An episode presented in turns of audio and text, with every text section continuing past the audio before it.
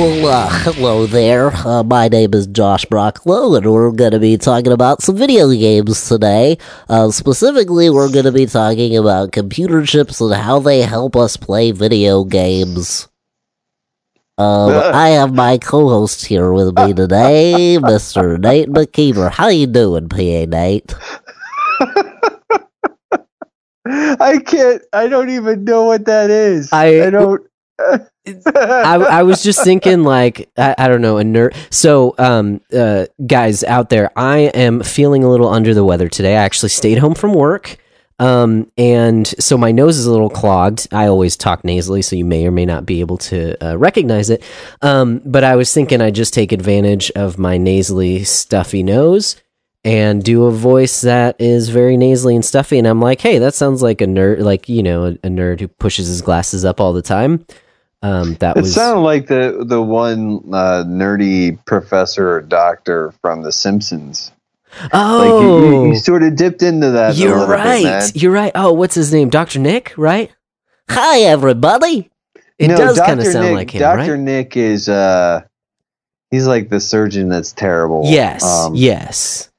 The one that I'm thinking. Uh, Oh. oh, I think I, I think I know. He's sort of like the the doc on Futurama, but younger. yes. Yeah. Yes. Okay. Yes. So It's been a while. It's been a while since I've seen the the Simpsons. Actually, since I've sat down and watched it. Man, I haven't I haven't watched The Simpsons in years. Uh, I may be in the same boat. I, I've actually probably seen Futurama uh, more recently than Hmm. The Simpsons, but um, that's neither here nor there. How you doing? no, no. Uh, I'm okay. I mean, I told you earlier. Had a little, you know, there was a little bit of a conflict between me, ice, gravity, and some stairs. Ugh. Um, couple of times, not not not once, but twice. And uh, yeah, I'm a little sore. Worst part was, I went and uh, I had just gone to the chiropractor, and um, like a couple days before, and then it's like you know I was feeling pretty good, pretty limber, and then it's like oh no, oh no, oh oh no. Um, you know, I, I, aside from that, we had uh, you know my my little segue into the weather is uh, we had single digits and into the negatives Ugh. over here. Now it's not like Chicago where it's like this feels colder than Antarctica. Um, but uh, yeah, like I think it was like the the one day it was like negative in the negative twenties with wind chill. Like that's how it felt. That was like the feel. It was gross. It was gross. Um, I, I, I hid inside that day.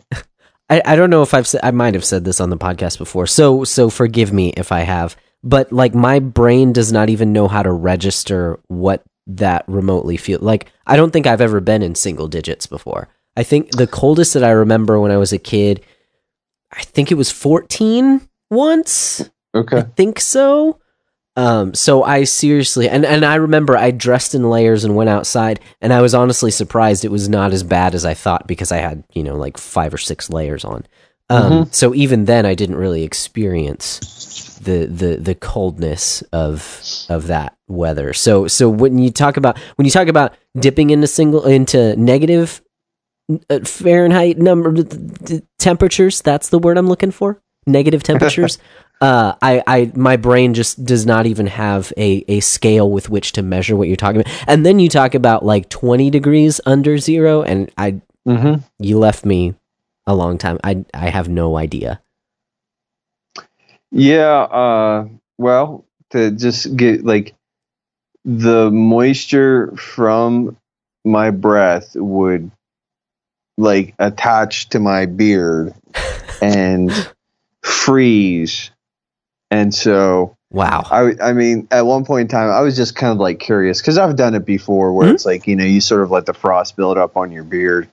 And I was like, yeah, you know, and then so I, I like hung outside for like, like it, it, it, it- at that point in time, it might have been like five, 10 degrees, maybe, maybe a little lower than that might have been in the single digit stuff. That was like, you know, maybe, maybe two or three. And I just like, I just, sort of let my beard outside for a couple minutes and like it, it it was less than five minutes and i had a nice little like crystalline sort of ice layer over my beard it was entertaining Dang. um it, it made me laugh and then then my beard thawed out and water was dripping from it which uh, also made me laugh um If you go back and play through uh, Diablo 3 again, you should totally name your character Icebeard.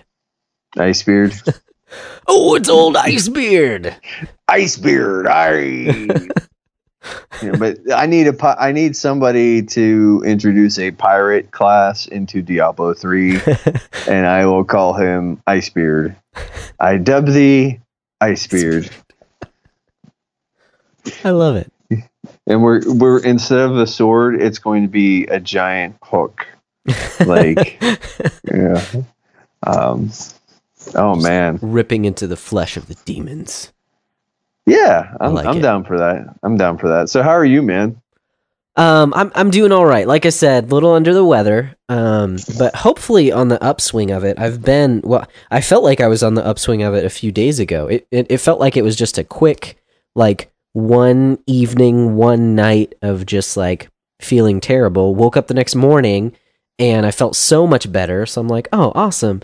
And uh, then it's just kind of held on since then.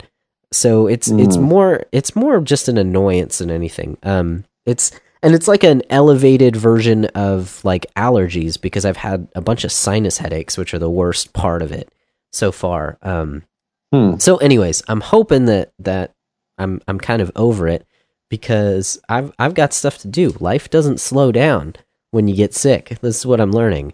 Uh, Nope. so stuff is well, it hasn't quite piled up. Maybe maybe a little bit. There's there's yeah, there's just stuff that needs to get done. That's all I'm saying. So, um, Hmm. you know, outside of that, I'm doing good. Just Good. uh, yeah, yeah, man. Good, good, good, good. So let's let's uh Let's get into it. let's get let's get into it. Let's let's do this the backlog report. Right. Uh, do you want to go first? Or, I think I made you go first last time. I'm pretty sure. I'm pretty sure. So Like every time. do you want me to go first this time? You go for it. Yes. What do you have to report on, good sir? Um, well, I beat Spider Man Yeah. and and I platinumed it, and I stayed up way too late one night to do it. Um, my wife made fun of me. Um, she was like, "What time did you come to bed?" I was like, "Late." Um, th- that was how I responded. And uh, I, th- yeah, it was like one of those things. I think I beat it when last Wednesday night. It sort of seems like the appropriate timetable to me because I, I knew I had Thursday off. Um, Okay. But it's very good. It's very very good. I, I like Spider Man a lot. I I recommend it. If we had a rating system, I would give it top marks. It's it's a top oh, shelf game. You know, that's that's what that's what I'll say. It's a top shelf game. Like um it's it's one of those things, you know, just sort of even echoing the sort of thoughts that I had on it last last episode. It's uh, it's uh it's another extremely well crafted single player experience Mhm. um, from like the the Sony exclusive stable. Um, it's it's ridiculously good. Uh, the the thing is, and I'm I'm not going to try and get too spoilery, but there were some elements like and some surprises that you sort of knew were going to come and going to happen, and the fact that like they hit you anyways. Like, here's the thing: if you can take something like narratively that I'm familiar with, and or sort of reinvent the trope like I said, I think the thing that's interesting without getting into spoilers is that there's a lot of stuff that sort of gets revealed in the game Mhm. that still had emotional resonance for me. So um, that I knew, like you could see it coming. Like it's like, oh no, this is this this thing here is going to happen, and then when it does, like it actually kind of stings, Mhm. and they put you they put you in a, in a place where it's like these things have like emotional weight and resonance Mhm. and um even though it's like and and so I mean when I think you have to give credit to a team that can write a story like that and and give you an experience like that Yeah. where um it's like even though because I mean it's Spider Man and like we all know the origin story we all know the stuff you know like we we all sort of we we know all the ins and outs like anybody who's sort of you know in in the the comic books and nerddom like there aren't a lot of surprises in spider-man you know if you're just sort of telling a spider-man story like yeah. unless you're looking at like the 90s scarlet spider stuff and like the weird clone Okay. Junk. Like Yeah. that gets just weird and like there's no way that you can tell. I mean like aside from the fact they're going to kill the character reinvent the character and then oh no the character's not that you know whatever. Um but uh yeah there it was just it was very well done very well crafted. Uh insomniac killed it and uh that Nice. team just deserves a lot of credit for it, it is definitely like something special uh if somebody were to ask me like you know if i got a playstation 4 what should i play i'm like the last of us god of war horizon zero dawn spider-man like you know it's just sort of like on that that short list of like these are definitive experiences Yeah. so uh but uh as far as reading memorization all of it dude uh i crap the bed like Uh-oh. Not really. That that's gross. Um, uh, sorry, sorry. A little bit of potty humor there, people. Um, no, uh, yeah, just really sort of fell behind this week. Um, just got busy with a whole lot of nothing, and it's just sort of one of those things. I was even talking to my wife about it. I said like, um, and then I was actually talking to an elder at church about it, and I just said like. I realized that I, I, I had sort of hit a funk. Um, you know, when the boys left, when when everything with the boys sort of went down and they ended up leaving our house, we got really kind of withdrawn, like very invert, you know, introverted, sort of like we just sort of retreated Mhm. and I think I got in the habit of making a lot of excuses for myself of not doing things and not getting things done. And um, then Christmas came, and you know I've I've talked about peak season in the post office, you know, and and sort of the the stresses of that, and in that even too is like so. And I know, and there's months in between where, but it's just like I had just sort of gotten into a habit of making a lot of excuses for myself for not doing things and getting things done. Mhm. And so, uh, you know, I just, you know, there a couple, you know, this last week I just had to sit down with Megan and sort of talk and say like, listen, like I'm I'm sorry for flaking out. Like I realize that I've been, um, I've been lazy. Uh, I guess is, you know, that that's the term that I used, and I think that's the term that applies. Like, you know, uh, I had gotten very sort of accustomed to uh, not doing the things I needed to, and so Mhm. you, you know, with with that, had to, you know, uh, and then like I said, talking to one of the elders of the church about it a little bit, and he, you know, it was it was good conversation there, and I think part of the problem is too is like I put a lot of stuff on my plate, and then when I sort of I can keep up, but the minute I fall behind, then I start feeling bad, you Yeah. know, and it's like you know you have to sort of section off and say like these things are a priority, these things aren't, and so, um, but yeah, so.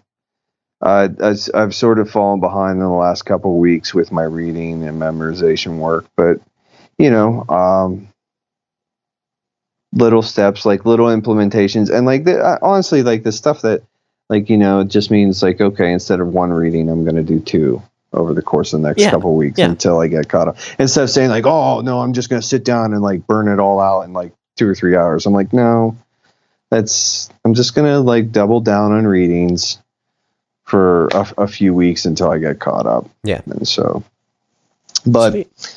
that's all I got, man. So, All right. which is a lot anyway. So, what about you? Yeah. Um. Well, I I don't have too much, honestly. Um. It's just been a very busy couple of weeks.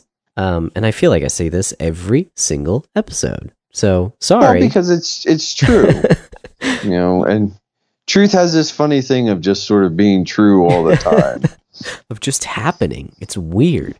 yeah. Um, yeah. So, um, anyways, so uh, on the video game front, I actually have not played very many video games. There have been other things that have taken precedent over video game time. Um, That said, I did try, and um, especially well, okay. So, so I've got a consistent kind of just like playing through, just easing my way through um, uh, Octopath Traveler. So so that's kind of my like go to my fallback game. Like oh, I just go back to it and it's so good, and you know pick it up, play it for half an hour or so, whatever, and then I'm good to go. Um, so slow, steady progress with Octopath. It, that's it's really good stuff. If I I totally could just focus on it by itself, and that's what I did for like the first week, um, in between uh, this episode and the last episode, um, just because it's so stinking good. Yeah. But then I decided, like, hey, I'm not gonna um, just pour my time into this because then I won't really have anything to talk about. Um, and you know, especially with the with the uh, backlog golf, that's what it's called. You know, the thing that we talked about last episode, the whole thing. Mhm. Um, with backlog golf going on, I wanted to try and knock something else out. So I'd mentioned last time that I was going to go through, or I was going to try and what we called complete uh, Doctor Mario. And Yeah, um, how'd that go for you? yeah, if if you didn't see in the group, I would not recommend it at all. I did it. I did it because I'm stupid and I I just get really because you hate competitive. yourself. Exactly. Exactly. Because I got to like level 18, you know, out of 20.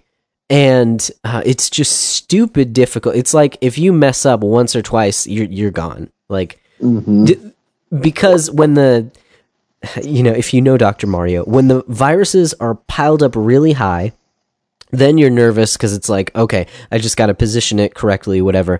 And if i mess up then it's going to take too long to to break these viruses down and you're basically just going to have to start over when you first start out.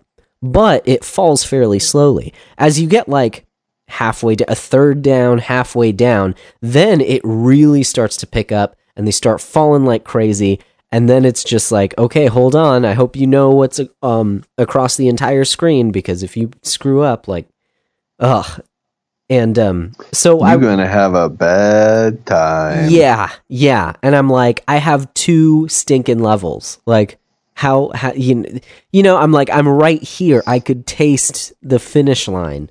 Um, of course, I mean, time wise, it did not play out that way because those last few levels were just a huge freaking pain. Did you Uh, save scum it? I did. I did. yes. Uh, I don't blame you at all. So I um, just wondered. I just wondered. Yeah, yeah, I had to. I had to. So, um, if that disqualifies me from the from the negative point, um, I get it. I understand, but um, it, it doesn't mean that I didn't finish it. It just means that I had an advantage. Does that make sense? Yeah. I mean, you, you're working with the tools that you got, Yes. Yeah. So Yeah. Thank you, Virtual Console. So, Dr. Mario, Octopath, and then over the weekend, I played a little bit more Chrono Trigger because, uh, you know, our, our game warden, Wes, um, posted in the backlog group about it since that's, that's the game we're going through together um, for the backlog busters. So I just hadn't played it in a while, and I was like, "Dang, I'm still pretty. Um, I'm still in the beginning of the game. I need to put in some more time." And man, it is it just feels so good to go back to the game it's funny to see the differences between that game and octopath since i'm playing two jrpgs at the same time um, it's interesting because chrono trigger feels slower uh, considerably slower um, but for different reasons, you know, because because the enemies all kind of it's an active time battle system, so that that Mhm. plays into it as well. You can't just kind of speed through things if you want to. Um, so so the moment to moment is kind of slower, although I think the battles take longer in Octopath. Anyways, don't need to go go down that rabbit hole. Except to say, Chrono Trigger is still awesome, and I still love it. And there, it's just bringing up so many good memories. The music is fantastic. The sprite work is awesome. Um, and it's actually probably one of the games that I'll I'll mention as we talk about our our main topic a little bit more later. So those have really been the only games that I've touched over the past two weeks. Um, I have done some reading, a, aka listening, just through some audiobooks that I've been listening to. Um, the last one that I listened to, I, I've actually been getting into a lot of like Dave Ramsey stuff. If you know him, it's funny you were- you had been talking about budgeting a few months ago. Mm-hmm. Um, so and and I mean, my wife and I we've we've done budgets before, um, but then it just kind of falls by the wayside. Um, so I, I guess with the new year, I don't know what it was. Um, I just started looking into to our finances again, and and I read through his, you know, I guess his big, huge book, The Total Money Makeover, and it was it was pretty good. Okay. Um, so that that was the last book that I read through. It, it's definitely um like helped me kind of think through uh, just our finances and stuff like that. And, and finances have uh, the interesting thing about finance. It's one of those things like you don't necessarily want to talk about. I don't know. I'm I'm kind of reticent to talk about it with people. Um, but I think it also has a lot of um, uh, how do I say this? The thing about finances is that it's not just about money. Like if you're just focusing on on money, th- you'll think about it wrongly. But but you have to focus on like what is it that you're trying to accomplish with money, and and how how are you to use yeah how are you, how are you to actually use that money and and then especially when you're in a marriage relationship like how Mhm. um how money allows you to to do different things even just as uh as a couple um and what you guys are going to decide to do with it. So so it has a lot of facets which is i don't know just some really cool stuff that i just don't typically think about. Anyways um institutes. I am an entire week behind because i had did not touch the institutes this past like i was up to i was up to it last week i was i was where i needed to be in the the hashtag institutes 2019 but then this past week i just didn't read it at all. So need to jump back into that. Um james is still kind of the same slow and steady progress so maybe another verse or two. Um i can't remember where i was two weeks ago but yeah so that's needs to get better Well, you know the the small steps. That's sort of the. Oh, I, I want to you know while I'm moving around here, I wanted to apologize to any listeners. I we hit a bit of a technical s- snag. My microphone started acting like really weird. And apparently, Josh Josh said it sounded like uh, I was driving down the freeway at 60 miles an hour with all Mhm. my windows down yeah and uh, he couldn't really hear me. So we're we're we're going a little bit of guerrilla style here, you know, guerrilla style podcasting. Um, that's okay because it's not about what you have it's about what you do with what you have yeah, sort of like our main topic well, that's a good segue, man. I wasn't even anticipating that, but uh, and and um, if I sound like a little like not as enthusiastic, it's because the cup of coffee that I drank earlier is not doing what it was supposed to. Um, I think it's just more of that old man Nate is getting old. But yeah, so we're going to talk about like inter- like, and this is a topic that we had sort of pitched uh, earlier on. Um, but we want to talk about processing power and how that gets used in games in general. And so, um, you know, and now primarily the lens that I was sort of like looking at it is like, I think typically what we've seen as we've jumped from generation to generation to generation is that graphically there's sort of significant improvements, Mhm. which is fine, which is good. Um, I mean, because let's be honest, like that early uh, that that PlayStation Two era, as as much as like those games, and even PlayStation, uh, you know, PlayStation One is included in this, uh, but as much as enjoyable as those games were, and as cutting edge as we probably thought they were at that time, like um, I just think about that. There's that that one picture of uh, is it Squall from Final Fantasy VIII, and the the girl saying, "You're the best looking guy here," and it's just like super Oh, yeah. pixelated. It's just so gross, and it's like uh, uh, Penny Arcade did like a thing, and it's just like uh, the, the the face looks like mutilated and gross and super distorted, and it's um, but it's y- you know there's there's sort of been um, this graphical push, and that I know for years that was sort of like, but look at the graphics, and that you know, and Mhm. and I'm not going to sit here and say like I wasn't party to that because you know, and I think that that's inherent in the medium is like we want a higher graphical fidelity um, because it's video is Mhm. is sort of in the in the well, it's central to the way that we identify these things. Like these are video games, and so that that video visual element is definitely important. But I think there are games too, like that. I think sometimes we can get caught up and this. And again, this is just sort of like the angle I'm I'm I'm sort of thinking through this and But a lot of times, what I've seen is this push for higher and higher graphical sort of like you know we're trying to approach photorealism, but the thing is you aren't really doing much else with it because it's Mhm. the same sort of canned style or the cane uh, same oh man i'm talking really good. Um logan you'd be proud buddy. My my words so pretty.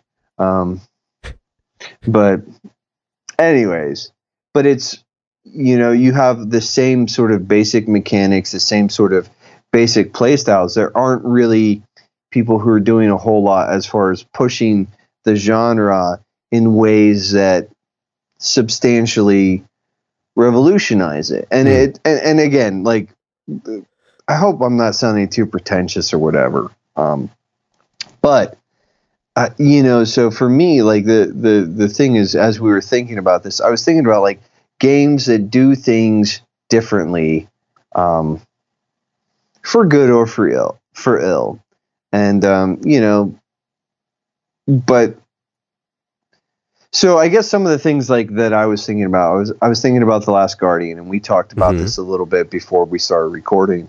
Um, like the Last Guardian, I remember reading about it, and somebody basically said like this game was is not even close to the game that they were trying to put out on the PS3 because the basically the the artificial intelligence, the the power that it needed, they couldn't they couldn't cobble it together from the PS3's processing Yeah. um, and it's you know it's things like that like and as much as you you know for people who have played the last guardian they don't like the ai they don't like trico or whatever the the giant bird dog um, they don't like the way that that controls or it, it sort of breaks the narrative for them i'm saying like those are the kinds of things that i'm paying attention to uh, another Mhm. game that I, I sort of thought about um, and it's a game that i'm not I don't want to say I dislike it, but I'm not hmm. overly fond of it. But Breath of the Wild, like, Yeah. can we, you know, I feel like you have to give credit, a little bit of credit here. Like, the physics and the way that there are a bajillion little things that that game does that I really think. So let me tell you what, like, I, I feel like I. Uh, I'm, I'm just gonna I'm just gonna hammer through this. There's some Yeah. stuff about Breath of the Wild that I really don't like. I think the the weapons breaking system is stupid. I think it's poorly implemented. I think the and and you know and I I know that I've said this over and over again, but I think the absence of a grappling hook or hook shot is absolutely. I just don't even understand why they would make that game without it, hmm. especially in light of I just look at like it's about traversal and and all this other stuff, and I'm Mhm. saying like you could make this a late game sort of addition to the game, like after you've sort of put everybody through the paces, and you know after they've been through so many shrines.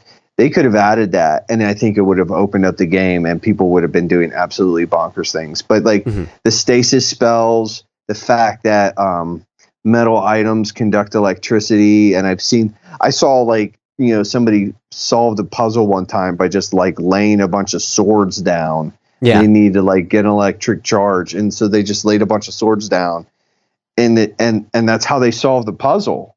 Mhm. And I'm like, these things, this is like, and this is emerging gameplay stuff that is really, really cool.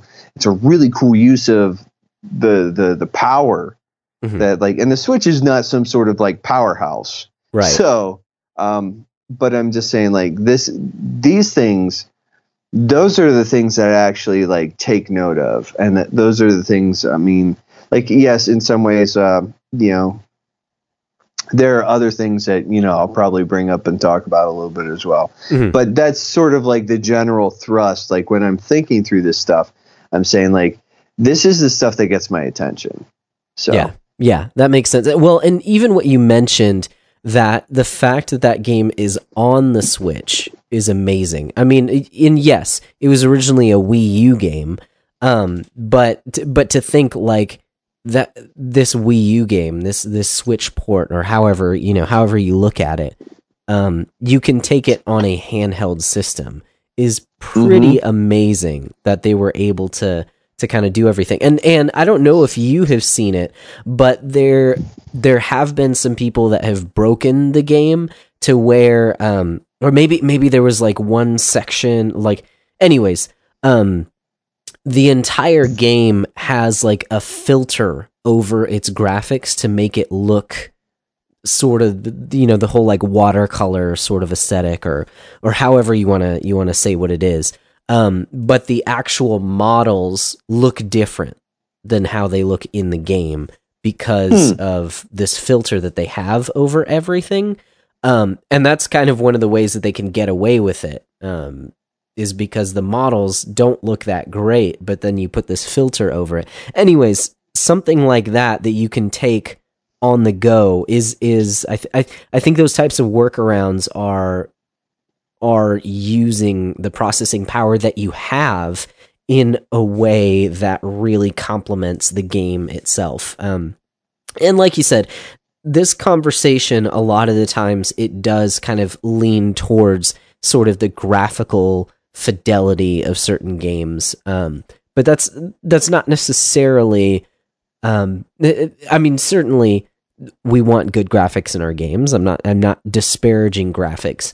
Um, but I think that is one of the more cheap ways to make a good game. Um, I, I think a good game is more than just its graphics, although its graphics can be a good a big part of of the game itself.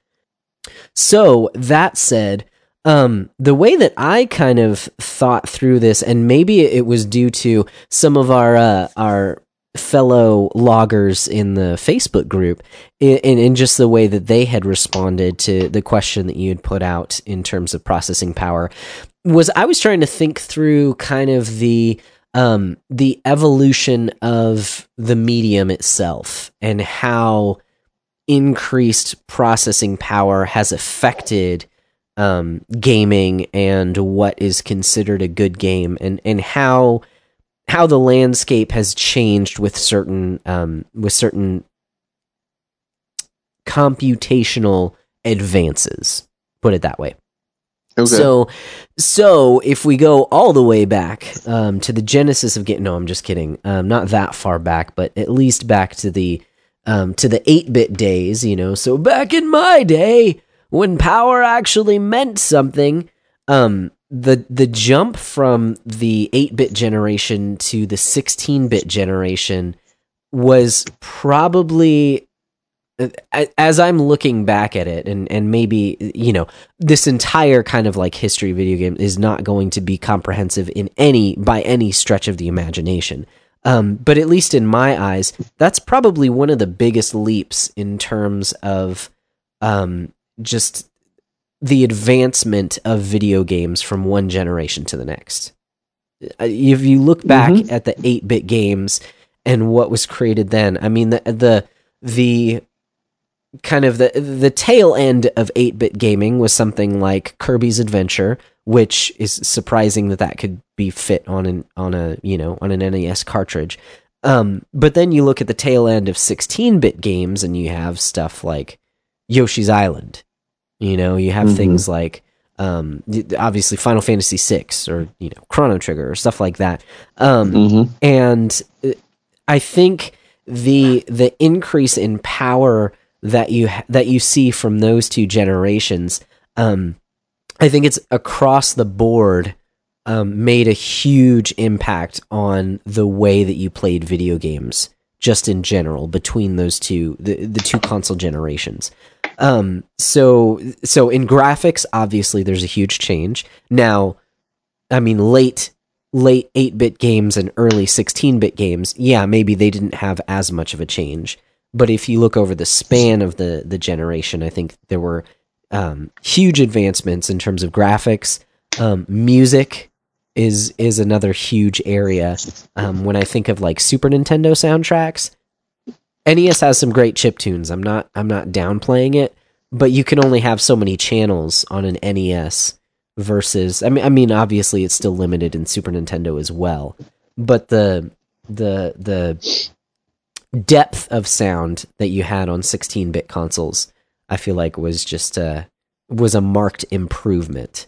Um, and then of course I think I think also in terms of storytelling in the video games in the in what they were trying to convey to you. Um, when you only had so much space in a cartridge i mean it's still the same with the 16-bit cartridge as well. Excuse me. I think you, are you- are you dying? a little Please don't uh, die on the podcast. eventually. Oh okay. Okay. That i don't think will happen. But um i'm i'm getting there. It will happen one day. Hopefully not tonight. I don't think tonight. No, no. I'm but it's okay if i do then no one will ever hear this so you know yeah. Don't don't die tonight. i want our conversation to be heard Well, I mean, like the important part is that we're having it, yes So- that's true and that's true. unfortunately, we're just pulling all these suckers along for the ride.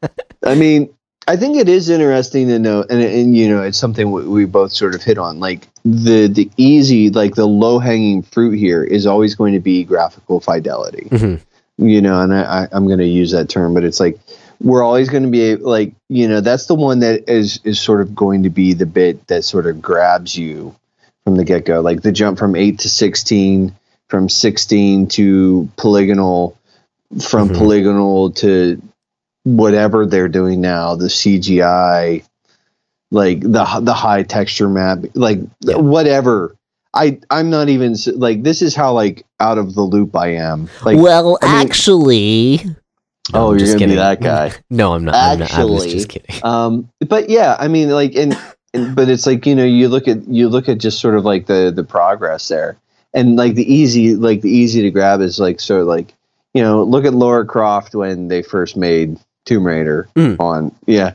And it's like it's just triangles and rectangles and they sort of like rig them together.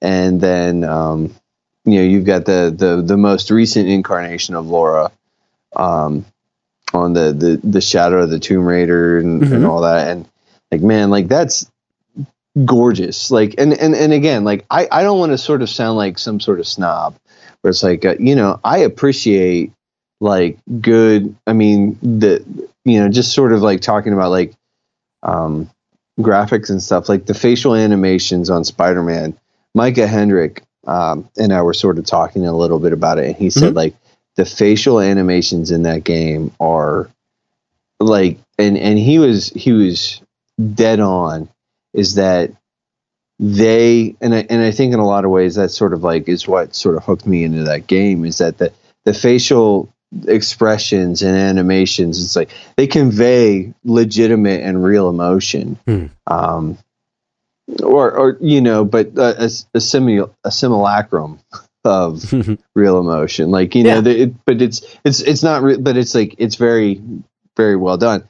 And uh yeah, but I you know, so yeah, I just I just like I- like I said, the the easy the the sort of low hanging fruit here is the uh the the sort of the visual side of it. But I like the fact that you even brought up like listen, like the the chip tunes on the 8-bit NES versus like the the the MIDI files or whatever that showed up on uh the 16-bit systems and like the the tracks. I mean like um what was it? Somebody I remember reading it was one of the Sonic games. Michael Jackson was actually Mhm.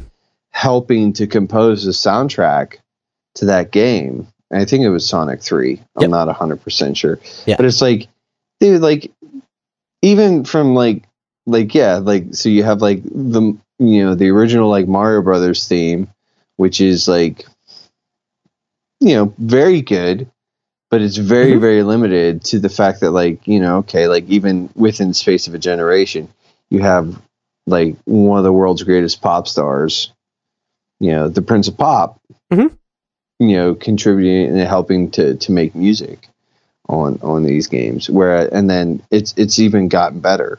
So Yeah. you know, and again, like those are areas where we can sort of acknowledge that th- this thing is progressing and growing Yeah. and maturing.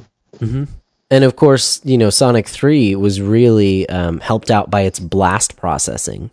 So, Oh, you you had to work that in.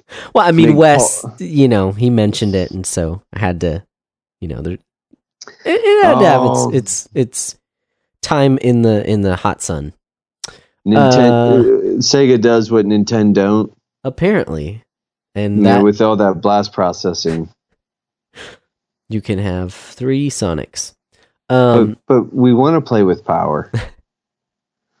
that's that's what I was thinking about naming the episode. By the way, now you're I- I playing think with that- power. I think that's that's that's a that's a good. I mean, I think I think we we the other one I was I was gonna pitch at you was like a whole bunch of stupid, you know, because we were talking Yeah, about my stupid true. microphone, your stupid head cold, you know. Um, I th- I think That that, now works. your play with power is a little bit better. Well, we've got a subtitle. um, So yeah, there you go. yeah, yeah, I like that. Um, so anyways, Yeah. I didn't mean to hijack you or Oh no, you. no, it's all good. Um, and then another th- another thing that Wes had brought up was just how um, the early. I'm, I'm thinking in particular because I know about them more. NES and Super Nintendo, how um, th- the manufacturers were actually able to add chips onto the cartridge that would help do certain things. So they would add more um, ability to the games themselves. So something like on Super Nintendo, you have the Super FX chip um, that allowed for an early version of 3D gaming with Star Fox and Stunt Race FX and games like that. Um, you know that run at like eight frames per second, but they still run Mm. on a Super Nintendo. They are very hard to go back to. I will fully. I loved Star Fox on Super Nintendo as a kid. Don't get me wrong. Um, I that that game holds a special. Pl- I think that's the last video game that my dad ever played. Um, because after that, he just said that video games are stupid. I think he saw that his kids loved them so much that he was trying to like downplay um their the the, the things that you you should enjoy He, about he didn't. He didn't want you to become mindless automatons. Exactly, exactly. Why would you play the dumb games? Um, These things are dumb. Quit wasting your time with them. but I remember he enjoyed it as you know, thinking of it as like a flight sim. Um, so, anyways, I love Star Fox, but going back to it is difficult. Like, I- and I and I booted it up on the PlayStation or PlayStation. Wow, PlayStation Classic. No, um, the SNES Classic, and uh, and it's fun. Don't get me wrong, but I was like, has it always been this jaggy and this uh, like stilted of a game? I I don't remember it being this. Uh, Dude, the the thing Whew. is, when that came out, we were like, "Whoa! Look Yeah. how smooth this is." Yeah. Yeah. And uh, now you have to cuz cuz it affects the way that you control it. Anyways, for its time, um, things like that were awesome. And then there were other chips that were kind of under the hood. There was an, there was a, another version, I want to say of the SuperFX. I think it was the SuperFX 2 that was in Yoshi's Island that was able to make um, some of the uh, yeah, because it made it made the um, the enemies that when you go up against a boss, they increase in size, and so in order to actually blow up their sprite like that, um, and to scale sprites, that's what it's called, scaling um, there were there were certain chips that allowed you to do that. So so um, I I I'm not sure you know the how extensive that was adding the chips. I imagine it made the games themselves much more expensive because just physically you had to add things to the cartridge. Um, but that's certainly uh, I think an interesting kind of sort of half step that was available to um, game creators back when we used cartridges you know because i mean like even with a switch cartridge nowadays there's not really m- much you can add to a little cartridge Mhm. like that you know that now i know you can you can purchase bigger cartridges from nintendo because i've heard of the whole like switch tax thing it actually costs the the um, i guess the publisher or whoever's putting it out more money if they want to use a bigger card and so that's why you see some games that only have a fraction of the game on the card and you have to download it download the rest Hmm. of it so there are workarounds, and maybe that's something um, kind of the more modern era of this whole processing power thing is the, the beauty of the internet and how you can download games instead of you know. So so there's there's something to be said about that as well. Um, but those extra chips that you can put on carts um, was a really cool kind of innovation for its time. Um, the next kind of like half step, and I only bring this up because I was recently uh, reminded of it from a YouTube video that I watched recently um, is the the idea of pre-rendered sprites. So back before you could go 3D, um, and, and this these are games like Killer Instinct and and uh, Donkey Kong Country and things like that, where the the um, team would actually 3D model these characters, and basically, at least my understanding is they would just take pictures of the models doing things. You know, so you would animate Donkey Kong running and then you would take pictures of it and put those to, to put those pictures together as a sprite. So the game looks like it's in 3D, but it's not. It's just pictures of what Hmm. you know. They're 2D images of of 3D models that were modeled on a completely different workstation. the The Super Nintendo itself was not running any 3D models. Um, so that's another interesting workaround.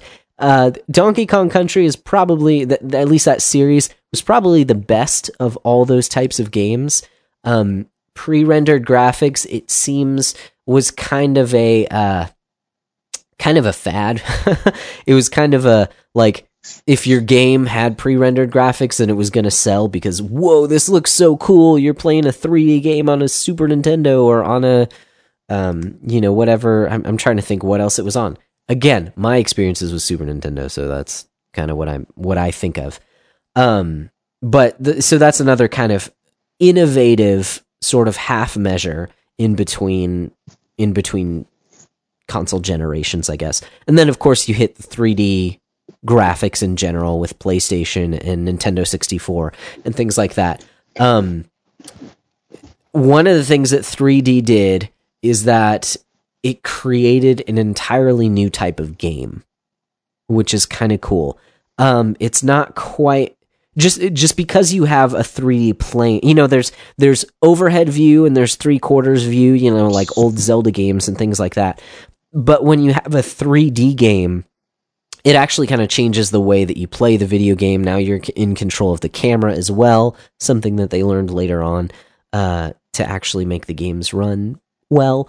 Uh, Mhm. so so there one of the things I think one of the best things I think about just kind of the 3D era in general, even though it took a while to kind of get it right, was that it, it opened up gaming so that you have entirely new styles or new genres of video games that were under this 3D heading.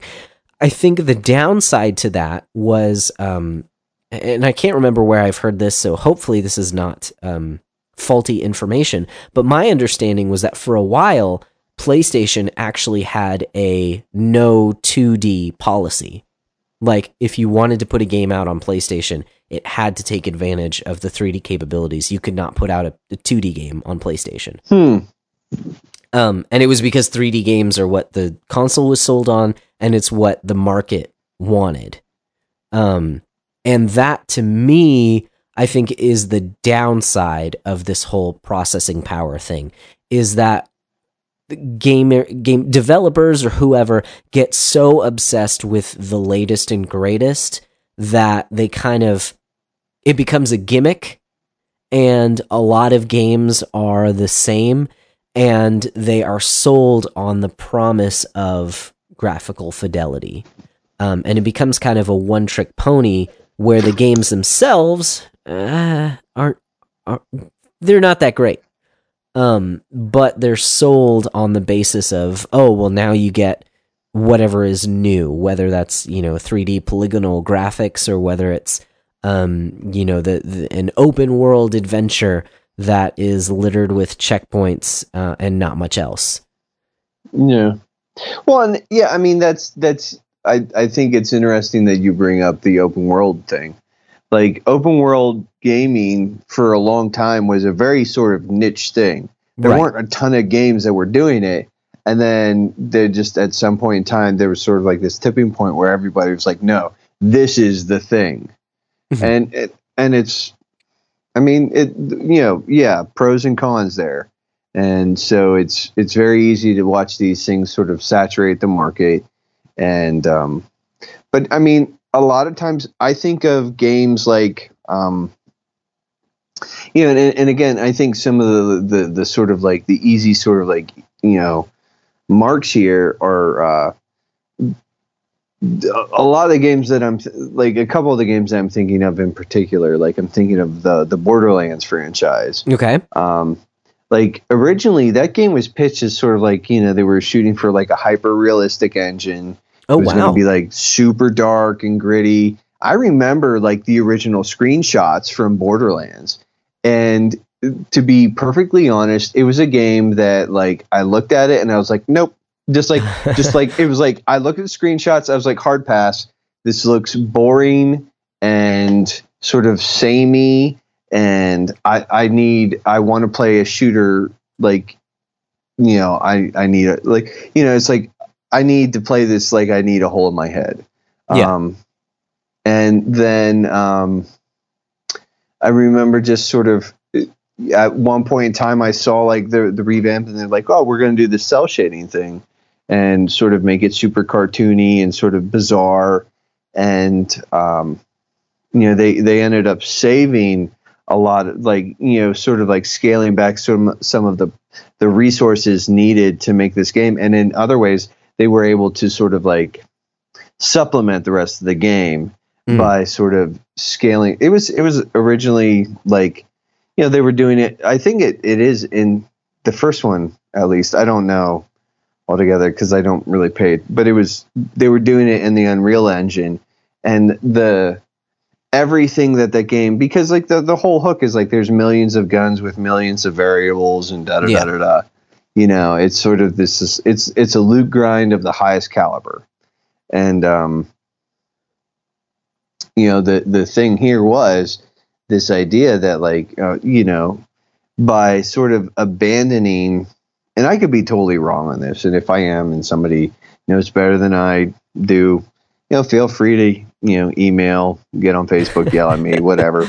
Um you know, or you know if you present a compelling enough argument or statement you know maybe we'll just have you on the show and you can tell everybody how stupid I am. Um but that's you know um the the point was like they they switched over to that cel shaded style. And that became sort of one of the distinguishing factors. Like they sort of abandoned this need to sort of like compete and say like it's going to be hyper realistic and super gritty and all this other stuff. And they sort of went and because they went in a different direction that ga- that franchise became what it is now yeah you know what I'm saying? Like, so they they sort of like eschewed and sort of you know kind of ignored sort of like the rat race, Mhm. which I think like, and I just admire that. And uh, another game that I think of uh, is uh, Okami. and I Yeah. know that we've sort of talked about it, but it's like you know, if you look at the early screenshots for that game and, and you know conceptual stuff like for that game, like it was originally something very very different. Like it looked very very different. And again, it's sort of one of those things. They started playing around with this thing, and they were like, "Well, you know, we're not going to be able to do this whole sort of hyper realistic rendering and everything else." And then they ended up embracing sort of like that sumi a, I think that's what it's called. Like it's a, Mhm. the Japanese watercolor Yeah. you know block printing sort of style what and it's like and it's gorgeous and that game is is visually striking and, and again like the reason it's sort of i really noticed it was because they sort of again ignored sort of saying like we're going to sort of try and keep up with this you know the the graphic the graphical rat race Mhm. and so and again like those things have a very distinct aesthetic and they're they have a very distinct graphical sort of edge. But I think a lot of times, you know, like I said, I'm I'm much more interested in sort of what's going on underneath the hood and behind the scenes. Yeah. Um, then like I mean, like don't get me wrong, like you you want a game to look good. Yeah. But I mean, like I said, I think the most interesting parts like and, and and again, sort of even going back to the Breath of the Wild illustration I threw Mhm. out earlier. Like frankly, you, you know, and I know that some people will, will like, you know, pronounce me anathema for saying this, but I think Breath of the Wild is kind of a boring game. Um, I don't really like it that much. Um, I'm not really sold on the combat. At, at some point in time, I'm going to go back, revisit it. You know, I think it's Mhm. fine. I think it's an okay game. I think, you know, and I, I've probably said this before, but I think if it wasn't sort of pitched in the, I think that it, it sort of gets a little bit of a bump because it's a Legend of Zelda game. And I Mhm. think that if you sort of removed sort of the Legend of Zelda lore, you'd have an interesting, you'd have a good game, an okay game, but it wouldn't have gotten nearly the the high praise, like nearly the praise that it did. I don't think it would have even come close. But I think again, though, there's some absolutely fascinating things going on with that game. Mhm. Uh, the fact that like most surfaces you can actually just climb up. Um, Yeah. you can sh- like you know even something as goofy as this like you can shoot and now granted you can do this in shadow of the colossus too so it's not like they were the first ones who ever did this people Mhm. you know just so just so we're clear here but like you can shoot fruit off trees you know like the, it's those little touches to me like again like the laying down a bunch of metal swords and creating a connection point for electrical power. Like that's very cool stuff. Yeah. you know um you know the fact that like if you're carrying metal on you in a thunderstorm like lightning might hit you. And if it does it's gonna hurt. And you know that that's the kind of stuff uh the the way fire spreads. I remember far cry um it's far cry 1 or 2 i remember listening to a guy talk about the fact like it's the emergent gameplay stuff that i'm always super interested in. Hmm. but he was like he was playing around with fire in one of these far cry games. He was like he's like i caught some weeds on fire. He's like i had to you know i the whatever mission he was on you know he was having problems with he's like so i just went in and i set this grasslands on fire. And it, it it ended up because it was so like you know and the fire would actually spread and Yeah. catch. And he's like and that's what ended up giving him the advantage in that mission. And that's how he ended up beating it. But it's like that's the kind of stuff that i think is is interesting. And and i always and and Colin Moriarty, I think, has even said this as well. Like, I'm always much more er- interested in seeing how, like, because I think honestly, like, we're hitting a point where, you know, frankly, I don't need video games to be photorealistic. Mhm. I think we're we're hitting a point where they are they look really good. And I'm okay with them not being photorealistic. Now, uh, granted, I'm not like the majority or whatever, and I'm not PC master race. Yeah. Um, but you know, because those guys, you know, they're probably playing Skyrim and it looks better than real life. Um, but In VR. in VR, yeah, um, at 60 frames a second, native Oh, 4K. sh- you scrub. It's got to be at least 120 Oh, okay. Per eye. well, in per VR. eye. Like it's 120 frames per second. Yeah, I yeah, whatever. Anyways, yeah, yeah, PCMR, good for you boys. Um, but you know, there's always that sort of like that push for like the higher higher graphical fidelity. But Mhm. it's like I said, like, and I think in some ways, like PCMR is is sort of like PC is like sort of the arena where we see the most sort of experimentation with that. But again, Yeah. it's just sort of uh, it's an interesting thing to me where I think the the games like and I mean the the one of the reasons like and I'll be perfectly frank, Okami Mhm. as much as I like that game is really kind of cumbersome. okay. It's about 20 hours too long in my opinion. um like I, I really think like you could have like just finished the game out at like 30 or 40 hours and it would have been absolutely fine. Um, Wait, are you saying that it's it's like 50 or 60? uh I think so. Oh my gosh. See, I, I- thought it was I- like 30. Oh wow. No, I think it's like pushing like 40. Okay. um, 40 or 50. Um, at least I know, I know when I, now I also tend to be very slow. I know Yeah. that I think I, I pushed like close to 60 or 70 hours on that. Okay. So, um, Yeah. but again, you know, that's like, but I, I, and again, this is just sort of, I'm just saying like, and there are Yeah. things about that game that sort of frustrate me. Um, yeah, even the brushstroke like combat sort of not even combat, but the brushstroke interactions and using the the the celestial brush techniques and stuff like that's that's very interesting to me. Mhm. I think the implementation isn't great, but I think like the the thing that gets me is that um is just the fact that it is so aesthetically different. It's like this is this is the interesting part to me. And again, that's like the the the sort of like and again, that's sort of like low hanging fruit. But like the fact that like you went there and you have something that is special because you sort of buck the trend of going you know with the the hyper realistic polygonal route because this is a game that coexisted in its original iteration coexisted you know beside uh, it's it's it was a PS2 game so it Mhm. it's it came out the same time as like Shadow of the Colossus and you know uh Jeepers I, want to say it was like, the same year as Twilight Princess. yeah, I, I I think it might have been, or they were sort of like within spitting distance, you know, of Mhm. sort of like as as far as time frames go.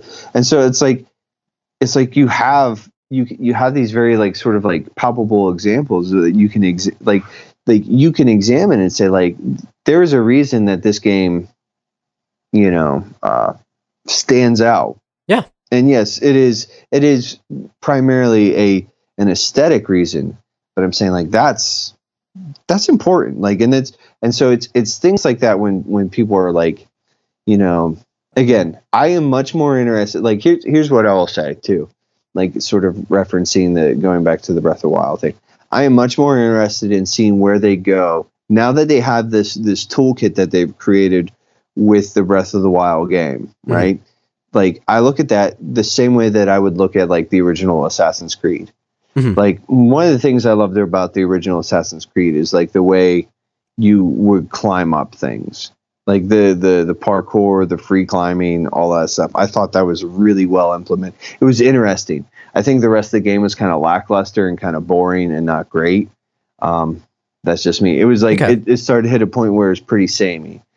But I'm saying like I think like uh, it's what I call like good bones, Yeah. right? Yeah.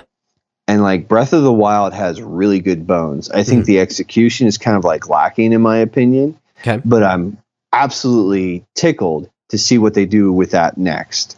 Yeah. Because if you don't take like all the the things that you did really really right here and learn from them, like you have something you the, the next thing could be the one that sort of like pushes me over the edge where I go, aha, like that's yes. I see I like yes, you need Breath of the Wild to get here, but this is the real master stroke. Yeah. Does that make sense? Yeah, Like- yeah, but if you were pushed off the edge, you would hope to at least come back with the hook shot, though, right? Yeah. Oh, Yeah. well, that's why you need the hook shot. Exactly. Um, yeah, I, I think I think we need to have a Breath of the Wild episode, um, because I think we both have different thoughts on it, and not to I don't say that because I, I want like a bunch of people to beat up on you, but I do think we could have other people on as well to kind of share their thoughts. yeah. um, that that would be kind of fun. That's just what I'm thinking of as as I mean, that's just more people because- for me to tell they're wrong. but you I mean, know. if that's eh, that's what you want to do, uh, no. But I, I think that would be fun. Um, the other thing, as you're talking about it, I I just kind of re- I say I just realized it. This is a funny thing to just realize. I've never actually played an Assassin's Creed game, so um, which is weird because I own a handful of them. Um, the closest I've gotten is I played through that first uh, Lord of the Rings. What is it? Uh, uh, uh, Shadow of Mordor. That's what it's called Mm, and I really enjoyed that game. And I heard that it's that one's basically Batman Arkham plus uh plus Assassin's Creed. well, and that that's another great game to sort of talk about though when Okay. you're talking about processing power and, and the interesting ways they use it like now ag- again this is a game that is very sort of like on par with other games as, as far as graphics go Mhm. but i mean it was a last gen game so it was playing on the ps3 and the 360 but they had to gut a lot of it because it couldn't run. I think the nemesis system oh wow, okay, was so the nemesis system is like one of these things where like you know if you're not familiar with it like yeah i mean you've played the game josh Yeah. so you kill a guy some and sometimes he comes back. Mhm. and because you didn't really kill him even though it looks like you chopped off his head you know?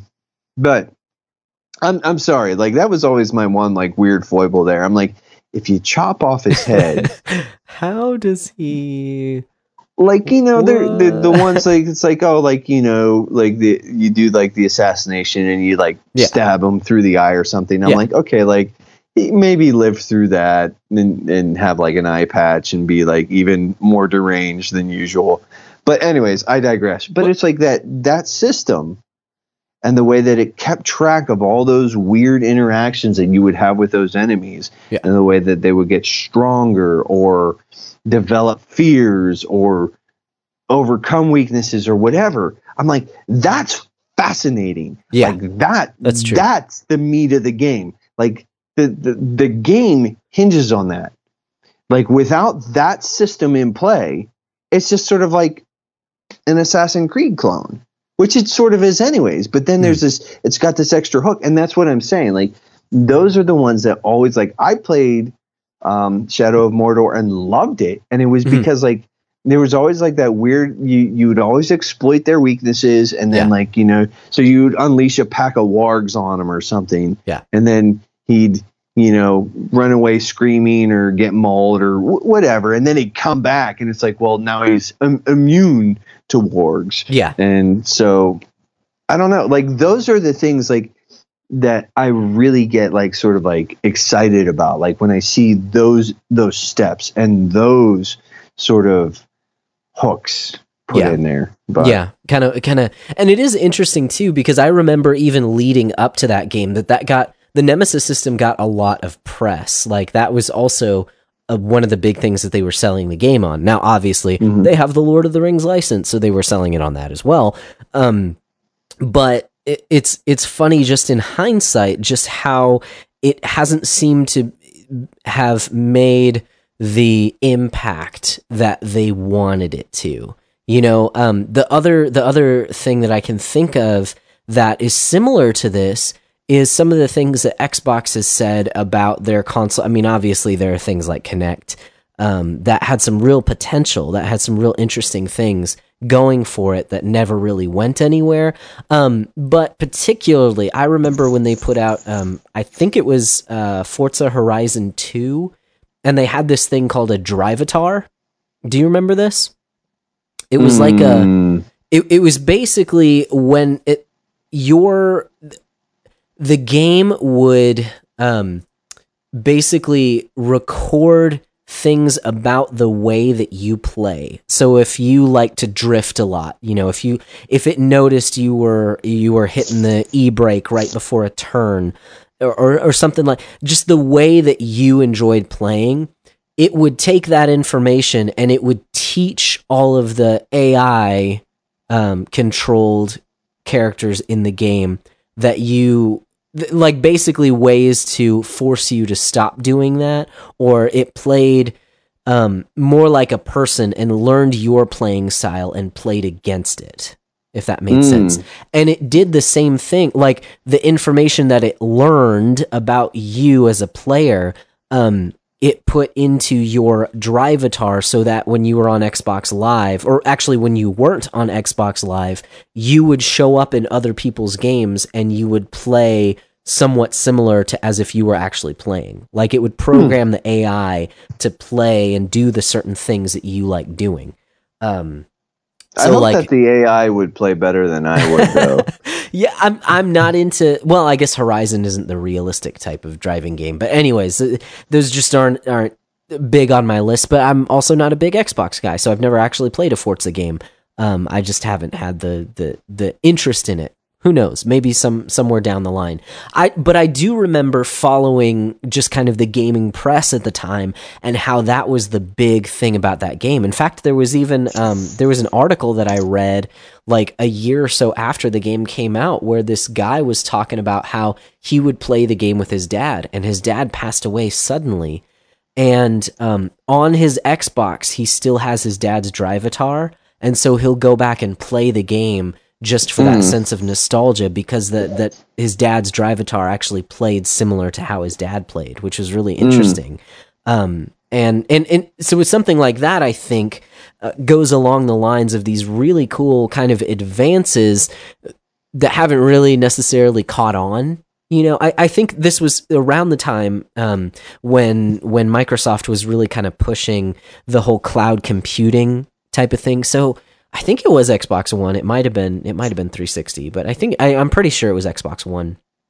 how they were talking about um, you know that the future is is processing in the cloud and not having you know dedicated consoles and things like that and cloud processing actually allowed all this ai learning so that it could do all these things um, which again has potential uh, it just hasn't fully played out at this moment in time which is interesting yeah. The the that Crackdown three was supposed to be big a big uh, sort of utilizer of the cloud processing. Okay. And everything that I think that I've heard about it is kind of like, uh, they kind of didn't really. It, it's not really living up to expectations. Yeah. So i saw that headline i didn't read the article i've never played a crackdown game so i don't know yeah, what the I is I played like the first one on 360. It was Okay. fine. cool It was fun. I mean, it was just to me, it was just like an open world game. okay you know, which I was sort of, you know, unfortunately, I think I, I do tend to be a little contrarian. So Mhm. when people are like, this is a good thing, I'm like, is it? Is it really? You know, um, sort of like with Which- Breath of the Wild. But um, so yeah, yeah, hey, I, I was, I was gonna like, I, I, I was sort of waiting for you to like take that shot.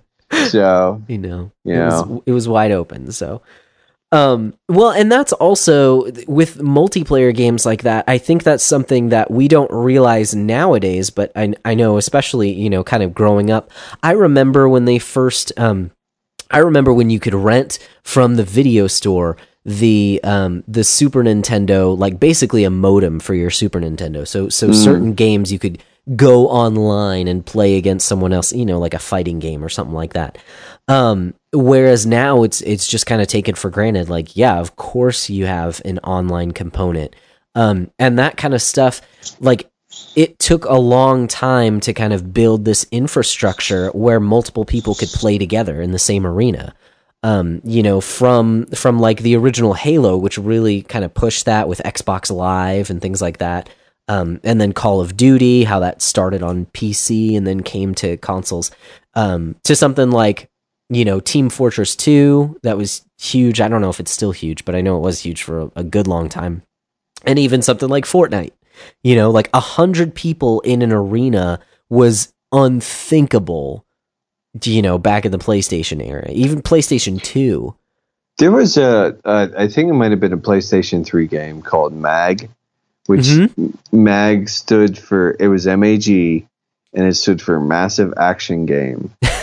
and it was like it was like that's I I remember reading about it and the, their big thing was like you're going to be able to play with like 50 other people yeah, in the same match and it's like well and it's like then you brought up like okay like and at the time everybody's like whoa!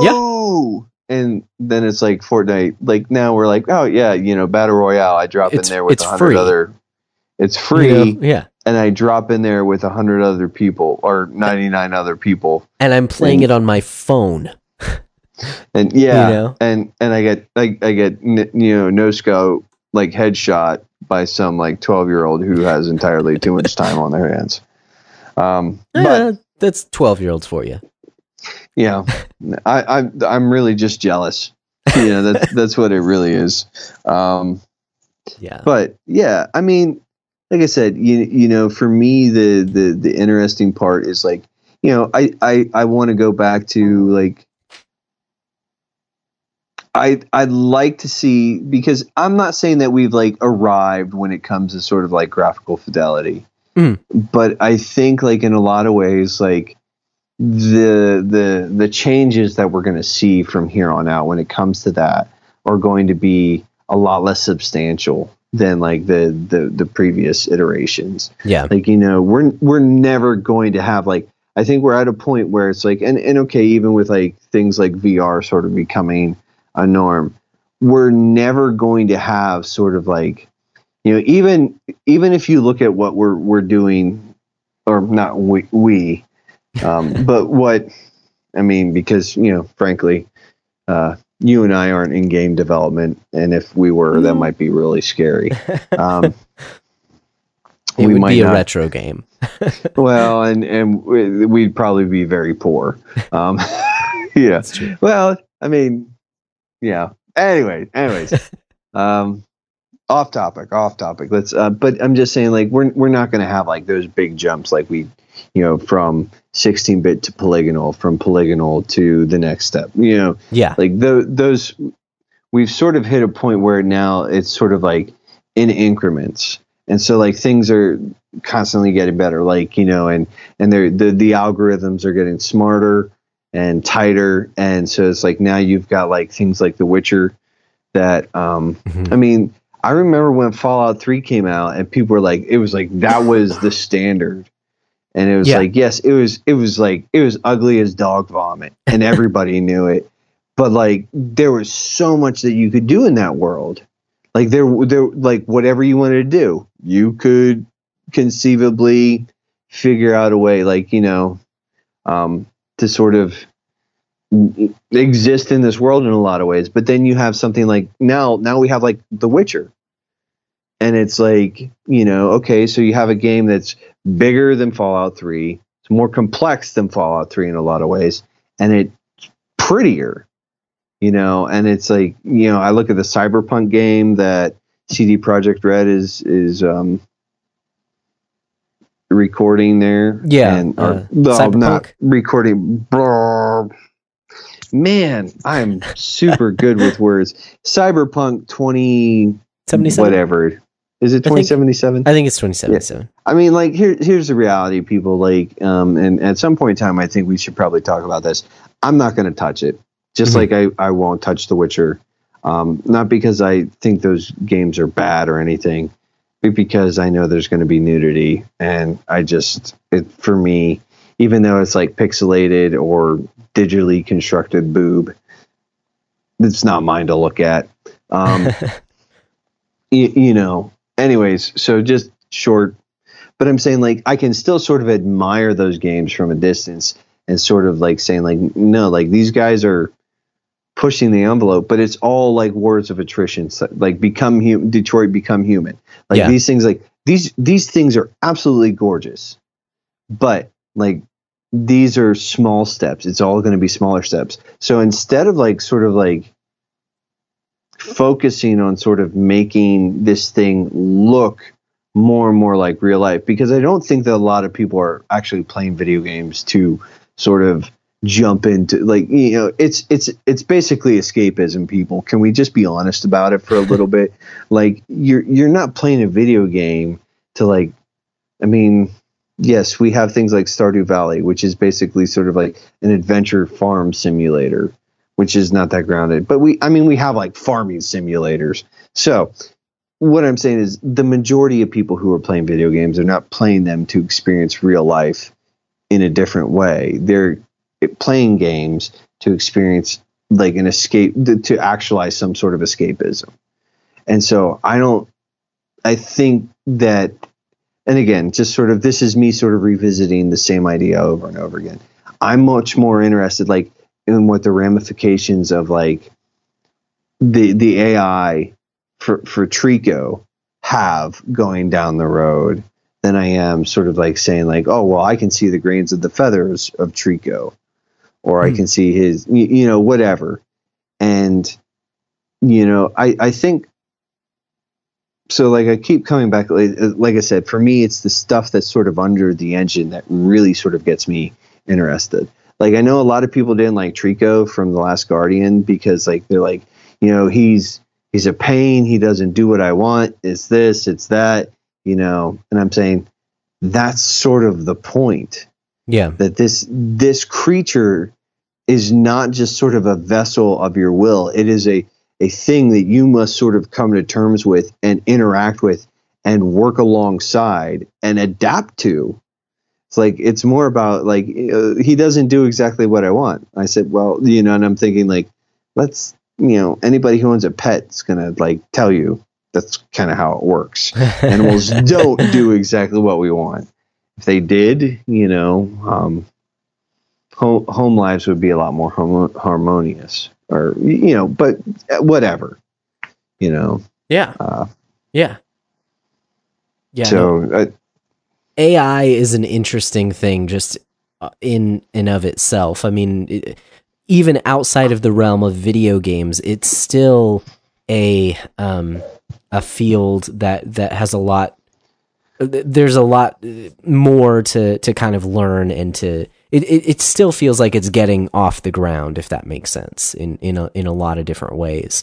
Um, so thinking through how that could be implemented in video game and, and video games are simplistic compared with you know real life applications of things like self-driving cars which is scary um th- so anyways i guess that's a whole other rabbit Mhm. hole but but just the way that that kind of is used within video games is is definitely interesting as well and could create some Mhm. really cool um experiences there too um man Well- oh man what was that yeah, and I just like something just popped into my head. Like, what if you paired something like Trico's sort of behavioral algorithms and like okay so you have this ai and then you pair it with something like the nemesis system so you have Hmm. a bunch of enemies that act sort of wildly independently from each other and are constantly learning you Mhm. know and it's like you know instead of like you know because the nemesis system in a lot of ways was sort of rudimentary like it's Yeah. like it's a sort of like you do x there's a certain response to X, whether it's an immunity or an aversion or whatever. Um, but it's like, what if, what if that that sort of expression was much more nuanced? Mhm. Um, you know, something like that. Like those are the things that I like. Where instead of, you know, you're the guy from Far Cry who's like, hey, I can set this field on fire. Like your enemies, set, like the the game's in-game enemies say, well, this dude like likes to hide in like bushes and grassy knolls. Let's burn down every bush. you know? yeah, right. And, you know, things like that. That's the stuff that I'm like, no, like I can't, I can't wait to see sort of like the next iteration of these things, hmm or the next implementation. Yeah, you yeah. know? And I th- I think at that point too, it becomes it becomes far more complicated to kind of factor in, like basically that you're not breaking the game open, and that the AI itself is not breaking the game.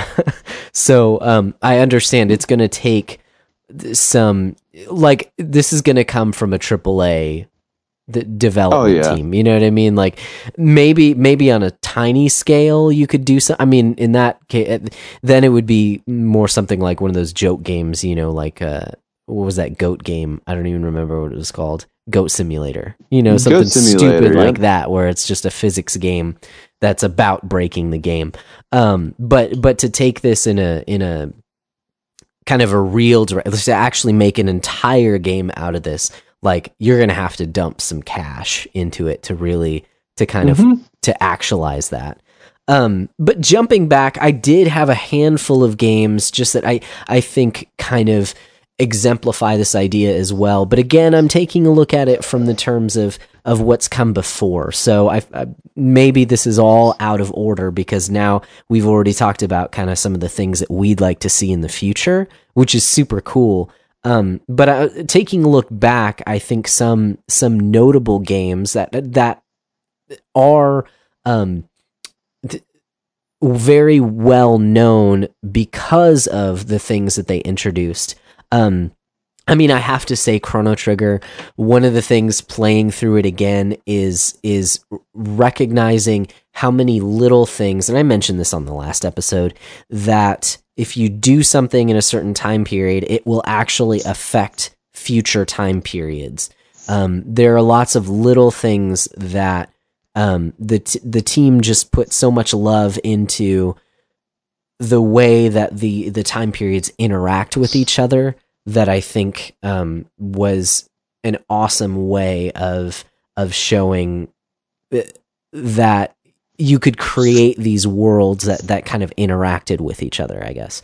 Um, so I think that's awesome. Um, another one that sticks out to me, kind of the next up on the list, would be Symphony of the Night.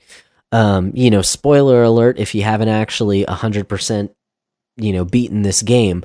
But once you get to the end boss, if you do it the right way, um, the whole game, the entire castle that you've been in the the whole game flips upside down. And so now you finish the game. You're basically only halfway done with the game, except you're super powerful now. Um, and now you have to go back and complete the entire castle where everything is flipped upside down. So you're walking on the ceilings a lot of the time. Of course, you have the bat power, so you can fly through stuff as well. Um, but that's something else that that I find is is just so cool that they thought to to to kind of sub- subvert your expectation of what this game is um, by literally flipping it on its head in order to beat it. Well, and for the just like sort of a, a something to think about is like think about the intentionality of level design on Yeah. that. So every every single frame or every single like room or Mhm. however you want to look at that has to be able to be played right side up and then upside down. Yep. So like Yeah. that's very yeah, that's one of those like the sort of like that's a milestone. Yeah. And instead of creating two worlds, you only have to create the one, but just put that intentionality there. So now it Mhm. doesn't take up the space of two entire game worlds. It only it's only one world, but you flip it on its head, and now it Mhm. feels like you're playing in two different ones. Um, so so even even messing with the limitations that you had on a CD, um, which yeah, I, I I think it's just so cool that they were able to do that.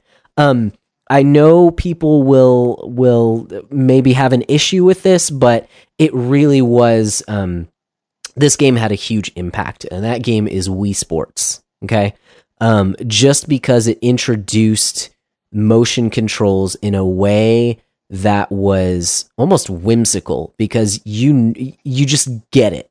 You got it, right? I'm not saying that like it was always the most functional thing. The boxing on Wii Sports still frustrates me to no end because my my younger sister could like beat me every single time. Anyways, um th- th- but I think the use of technology and and how you interact with that game uh, well, I mean, I think it played out in the sales of that game and that system in general. Um, well, it, I mean, the thing about Wii Sports, you know, just to sort of like chime in here, is it, it was a proof of concept piece. mhm. Like, it was saying, like, no, this thing, the like, because, I mean, motion control just seems sort of gimmicky from the get go. Mhm. and then when you see it like like executed and executed well it's like okay like this is is this is the potential and like the reality is like motion control hasn't gone away it's just been refined Yeah. you know now it's it's coexisting with things like vr Yeah. you know Yeah. And it, yeah, it's no longer the central gimmick. Now it's kind of on the periphery, but it definitely. it's it's part of a much larger system now Yeah. yeah yeah, yeah. totally. Um, a few other other games that I think of are games like Portal. I've only played the Mhm. first one. I've heard the second one's even better. Um, but that's a game where you take this idea of of like basically you're playing with the physics in that game, um, and it Mhm. still like bends my mind to to think how you play through that. Um, again, only playing the first one for a few hours. Um, but that's but that's another one that I just thought of. You know, the, the way that you could use processing power. Again, you can be in a small room, but it feels huge because of the way that you interact with the room. Um, We talk about how how graphics kind of uh, are one of the main ways that processing power is used, and I think of like really stylish games like the Persona series, or at least the later Persona games, and how um, it uses its style in every element of the game. So it's not just a coat of paint, but it actually is how you function within that world and how even the characters interact with their dialects and things like that that set them apart. Um, I think make those very distinct experiences. Um, uh, I guess just kind of in passing, Mario Galaxy and the way that the physics were done in that game, and you were on these own these little planets, and the and the way that gravity was used, kind of made um, it just gave another dimension to what a 3D adventure game, well, not adventure game, but you know, action adventure, Mario platforming type game was. Um, and then I'd be remiss if I don't mention Dark Souls.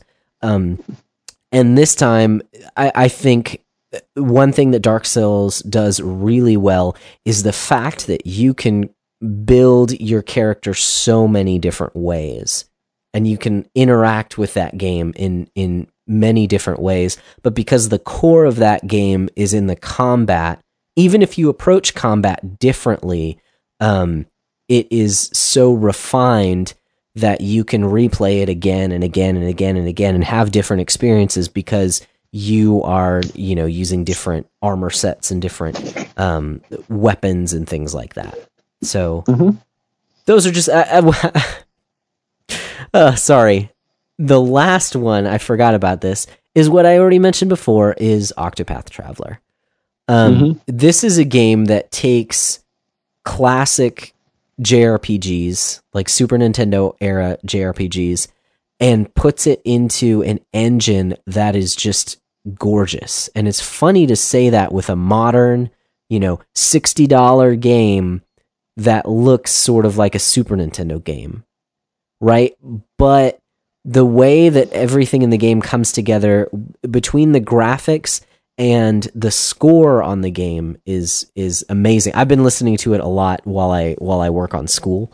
Um, it's it's it's I would say relaxing at points, but there are some upbeat tunes. I mean, it's it's just a great soundtrack on that game Mhm.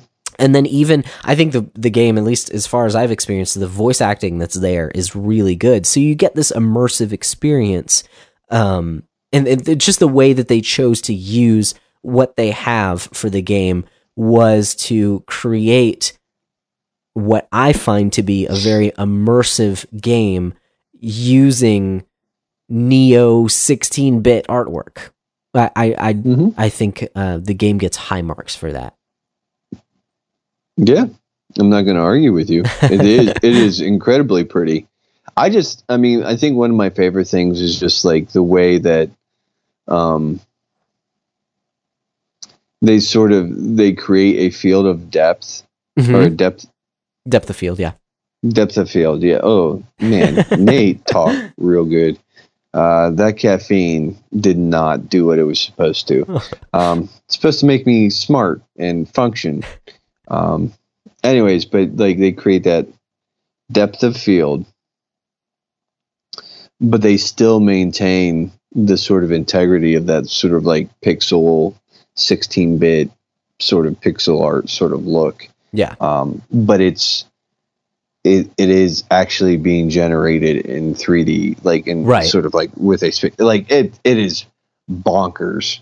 Um, Yeah. sort of there's there's a a game I think that's um, I don't know if it's still coming out or not.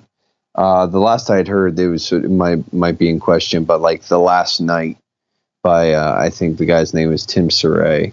Hmm. Uh, it was being developed for PC and Xbox. I think um, is very interesting. It was like a pixel art sort of game, but Okay. like the things that he was doing with that game uh, sounded incredibly interesting. Um, so Interesting. I mean, yeah, I like listen, I, I don't want to sort of like I enjoy a lot of like I'm going to use the, the this term gamier games. Mhm. Like I like video games that are just video games and I think it's fine to like video games that are just video games. Like, you know, I'm not going to play Mario Odyssey for the incredibly deep story. Like Yeah, right. I'm going to jump around and I'm going to try to find those stupid moon power moons or whatever they are and you know um you know ultimately to get to Bowser and you know beat the game. But like and and you know I don't need to have some sort of like compelling hook. A lot of times like I just want good execution. But I'm saying like when there is that sort of that additional hook like when there's that little something extra like I I feel like I want to be honest enough to say like no this this here is something special Yeah. so Yeah. um Totally. I agree. I agree. I and just to reiterate, I think the pitfall is when um when the processing power kind of of the game takes over the gameplay or the the mhm. you know the presentation is the the biggest thing about the game um, because I think I yeah not to take away from presentation. I love the you know games that have that look great. You know I like graphics. I think it's cool. Um, but if that is if that's your gimmick if that's the only thing about your game that's noteworthy it, you know I it's probably not a good game. So um, yeah, no, I, I think this has been a good discussion. I I think, um, like you said, that when a game really kind of focuses on what it wants to be and uses the processing power to that end, I think that's the best Mhm. the best kind of th- what you can hope for um, to that the outcome would be the best game um, is when you're really focusing on what you want to make rather than focusing around a certain gimmick. So, but Mhm. yeah, man. Any more thoughts on processing power, or are you about to power down? Yeah, I'm I'm gonna say like I'm running out of processing power. awesome. Like, Well, if you guys want to process with us, if you have the power to do that, you can contact us. Um, oh of course, man, there's so many like so many puns and I was trying to power through and I couldn't make it. No, Um, no. Ugh, ugh. But of course, as we have referenced multiple times on this episode, we have a Facebook group. It's called the hashtag Backlog Book Club on Facebook. You can hit us up there. Um, you can email us at the backlog breakdown at gmail.com, or you can visit either of our social media areas or video game, you know, places and avatars and all that fun stuff um, on on Twitter, on Facebook, on GG, you know, wherever you want to. Um, I usually go by Broccolope. That's B R O C C O L O P E, and Nate goes by. Nate underscore McKeever, Yeah. pretty much everywhere. There you go. Like all like I'm on Insta, I'm on That's right. Twitter, I'm on well Facebook, but yeah, um, you know, I'm I'm all over the place. so I'm everywhere. You can't escape me. I'm Skynet. I'm sorry. It's- this is this is like I'm I'm so so sort of out of it at this point in time that like this I I'm not even making sense. I um, like it. But hey, and and I just wanted to throw this out there real quick uh, before we sort of really, you know, sort of wrap it up with the tagline and everything. But uh, if if you like the podcast, I would ask that you rate and review and tell your friends. And if you don't like the podcast, well, do it anyways because it's a nice thing to do. Be better than me. and for those of you who who are subscribed to the podcast um, and don't you know see the the links that we drop in our different social media channels we do have a, uh spiffy little uh, website now so you can yes, share that yes. with your friend really it's just a website that'll have all of our podcast episodes there um, but it'll help so that you know if you're not an apple person it's got links for for um, android uh, ways that you can download and access the the podcast as well. So if you've never listened to a podcast before, um, or you know someone who hasn't listened to a podcast before, you can send them over the website and they can listen right on the website. Hey, you know. You can first get them out from underneath their rock. But oh That's a- man. a good ending recommendation: podcasts for all of Oh. you out there. one more thing just Yeah. sort of a i i you know i typically don't um throw a lot of recos out um there was a recent episode of colin Moriar- uh, moriarty's Mhm. fireside chats that he did with a guy named i think i think chase williams is the name Okay. i'm not 100% um but the guy talked about that had like a video games as art sort of discussion. Um, it was interesting. I'm not gonna say anything more than that outside of like uh, I'm still sort of thinking through a lot of what um, this young man had to say. Uh, he actually does a podcast. I think it's called The Greatest Game. Uh, Okay. I'll shoot that. I'll shoot that link to you. I might even post it in the Facebook group or whatever. Sweet. Um, I've I've interacted with him a little bit on on Twitter, just like a tiniest bit. I've listened to an episode or two of this greatest game podcast.